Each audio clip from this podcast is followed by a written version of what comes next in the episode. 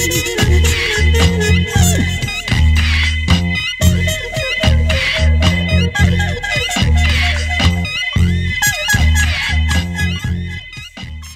there, I'm Clarence Waldron. Welcome back to Black Muse. I think tonight's guest you're going to really find be really interesting. I think that you, are going to like him. You're going to like him. His name is LaRob K. Rafael, and he is one of the hosts on Chicago's classical music station, WFMT. He is the uh, an advocate for the arts and has a group called, an organization called Hearing in Color. And he's going to describe what that means. So let's just get started. LaRob, what's going on? Not too much. I'm glad to be here. Yes, indeed. Well, we're happy to have you. But let's start with your work on the radio station, WFMT. What are your responsibilities? So I'm the weekend morning host. So I have host shifts on Saturday and Sunday from 7 a.m. to noon, um, Chicago Central Time. And I program music and I am responsible for obviously presenting that music on the air. But also, aside from that, I have a show with uh, my co host Christina Lynn called Sounds Classical that comes on Friday evenings at 8 p.m. Central Time. So, those are the main responsibilities as the radio host. But behind the scenes, I'm also advocating for new music by Black and Brown composers, uh, advocating for artists to come into the art, um, the space and record um, trying to, you know, shake up the system a little bit. Classical music has been pretty the same for a long time, and I think it's well past time that we start to uh, branch out a little bit. Yeah. So, what kind of things are you trying to do? You mm-hmm. trying to introduce the music to us, or how are you trying to? Right. So, a lot of times with my programming, even on Saturdays and Sundays, you you know you might expect to hear the normal Bach and Beethoven and Mozart, but I tend to not play that so often. I'm playing works by Florence Price. I'm playing works by William Grant Still. I'm playing works by Jessie Montgomery, Shawn Okpebholo, people who are composing today and black and brown composers who have been composing for as long as composers like Mozart and Beethoven, but uh, for far too long have been sidelined because people want to hear, you know, what they think is a classical standard. So I'm I'm bringing in this music that is our music into the fold of what classical sounds are. Cool, cool. Now, are you one of the first Black hosts at the station there? Yeah, so I am actually the first Black host um, at uh, WFMT. Whoa, really? I, I am. It, I, I didn't really, I don't think that's hit me until this moment right now, but yes. wow. So what does that feel like? What does that mean? That's that's a big deal. It is. It is a big deal. I think you know uh, WFMT has been, um, like I said, it, it's been a classical station for over seventy years now, and I think that only in the past few years we've started to see this call for diverse repertoire, this call for diverse music. And, you know, they really reached out to try and find someone who knew about this repertoire, who knew about the music and could speak about it in the manner um, that that was, you know, going to do it justice. And I was really, really happy uh, that they reached out to me. I'm a huge classical music lover, and um, a lot of my work, even before WFMT, was involved with bringing Black and Brown people to the forefront um, in this genre. So it, it's a it's a huge responsibility, really, because I want to do justice to the music that came before me, and also encourage the music that is is around me right now. Um, it has its challenges, obviously. You can imagine that a system or a station that has had its uh, an audience that has been one way for 70 years me coming into the studio and saying okay i'm doing something different now you can imagine there are people who are like wait a minute. But um I, am not afraid of that challenge. I think that's what it, it comes with the territory. Wow. So tell me about hearing in color. What mm-hmm. is that organization about? Hearing in color is my organization. Um, we founded in about 2017, it was really um, after years of spending my entire college education learning about white male European folks, I came out of college and I was like, wait, what about the music from people who look like me?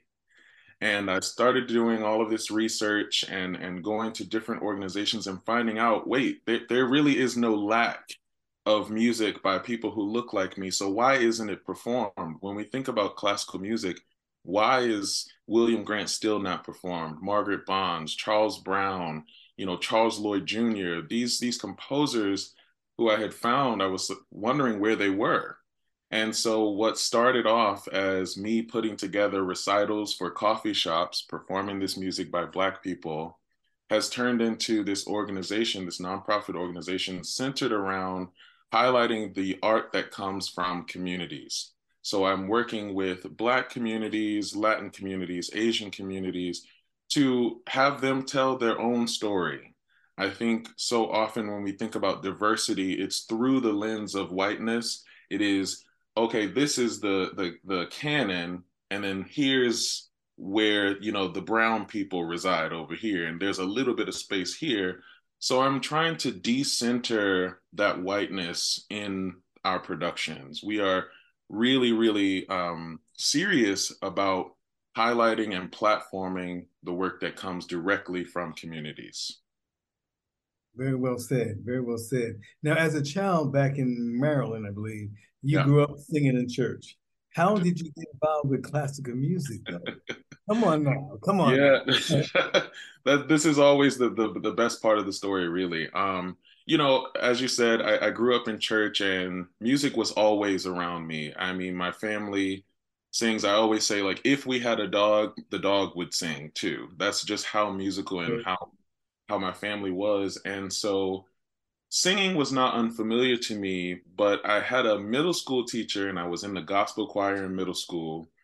And he just looked at me one day and he was like, I think, I think you might want to check out this high school. And I was like, okay. And it was a high school for the performing arts. And I was thinking to myself, oh, well, I like singing, I like performing. So sure. I auditioned. Well, first off, they told me that to audition, I had to learn a song in Italian. And I was like, oh, um, okay. And I had, you know, I had sung in choirs in, in middle school. So I knew that that was a type of music. Um, but I didn't know I had to, you know, learn it in this way. But I learned it and I came in and, you know, I got into the school. And that was when I had my first voice lesson. And the teacher basically explained what was going on in my body when I was singing. And that was just so new for me. I, you know, I grew up in church and we just sang. We didn't think about it, we just sang. But to have this teacher really explain, hey, this is what's going on when you make this sound, something about that was so interesting to me that I started getting really, really serious about it and I started learning languages and I started studying languages and studying this music. And I, I really fell in love with it, with choral music, with singing um, songs in different languages, because it allowed me to learn more about my instrument. And so I, I we, it came time to start applying for colleges, and we were obviously uh, studying voice, and I wanted to do it in college. And I ended up at DePaul University here in Chicago, and I've been stuck ever since. well, that's a good thing. Glad mm-hmm. that you're here. Glad that you're here. Um, any favorite? I'll use this word. Any favorite divas that reach mm-hmm. you that like, the word divas for classical music, but any divas right. that you just admire a lot? Mm, in classical music. Yes. Yes. Mm-hmm. That's a good question. Mm-hmm. Well, when I, you know, when I was in high school, it was a predominantly black high school, but again, we had this classical program. So a lot of the singers that they were showing us were black. And so I learned about Denyce Graves. I learned about Kathleen Battle, Jessye Norman. I learned about Simon Estes and uh, Eric Owens, these great black opera singers who had such skill. And, and it, it was just incredible to me that black people had a space in classical music and that they were at the top of their game. Nobody could deny the the talent coming from these individuals and so I guess if I had to name one of those for sure, Kathleen Battle really stood out to me because it was a voice that I had never even conceived before. Her voice was so high. She sang so many high notes, and I was just like, how is she doing this? So yeah. Yeah, cool. Now, this is the uh, Black Muse video podcast. Who inspired you?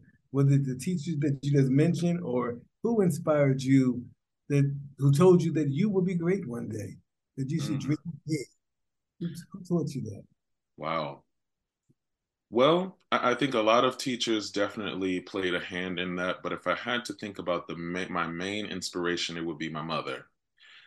She was someone who like never said no to me. Really, when it came to my dreams, when it came to things that I wanted to do to better myself, she was always like, go for it.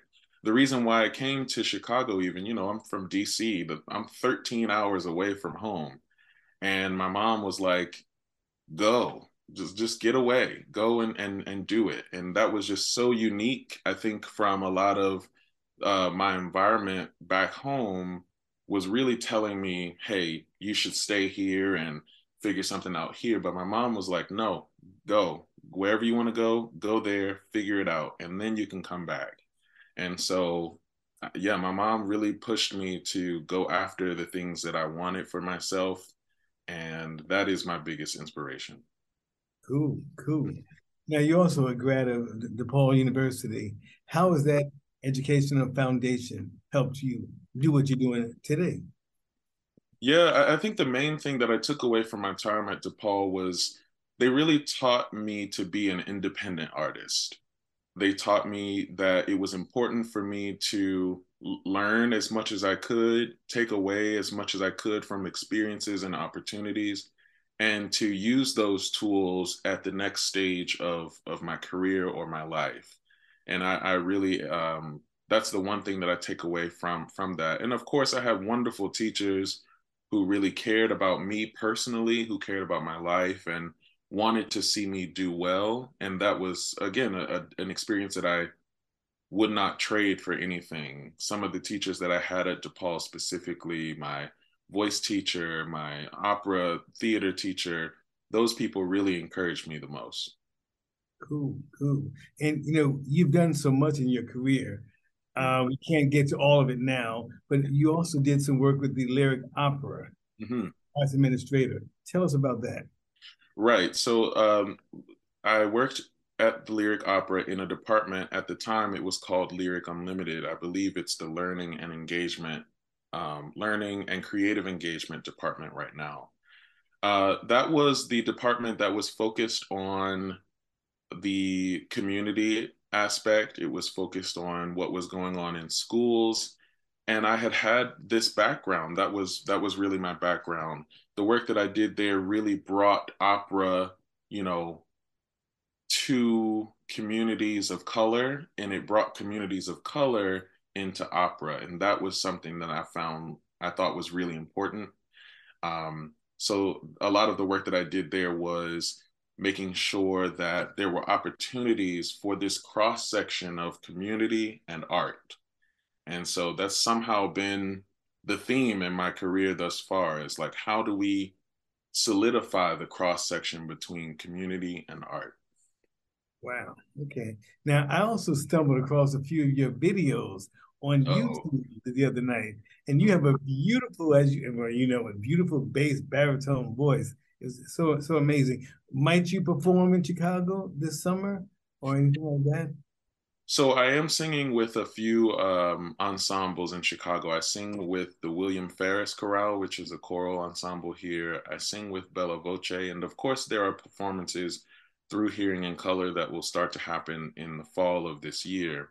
Um, opportunities for me to sing solo uh, come every now and again. I can't say that I have anything particularly lined up for the summer, but I hope so. I hope that something comes up pretty soon. I do enjoy singing. So, okay, cool. So, tell us again where we can listen to you on the radio station. So you can listen to classical WFMT on 98.7 FM. You can also stream online at WFMT.com. My shows come on Friday evenings at 8 p.m., Saturdays and Sundays at 7 a.m. to noon Central Time here in Chicago. Got it. All right. Any, anything else you'd like to share? Our time went by so quickly. wow. Anything um, else? Hmm. I guess I would just say if you are interested, if you find yourself interested, please go and check out things on Hearing in Color. Our website is hearingincolor.org. Um, really, really, obviously, it's my organization, but I think that the work that we do is pretty important and we are always looking for collaboration. So if you know of or are an individual who's looking to have your story told, get in contact with us. We'd love to work with you. Perfect. Well, thank you very much for your time. I really appreciate it. Thank you. Thank you.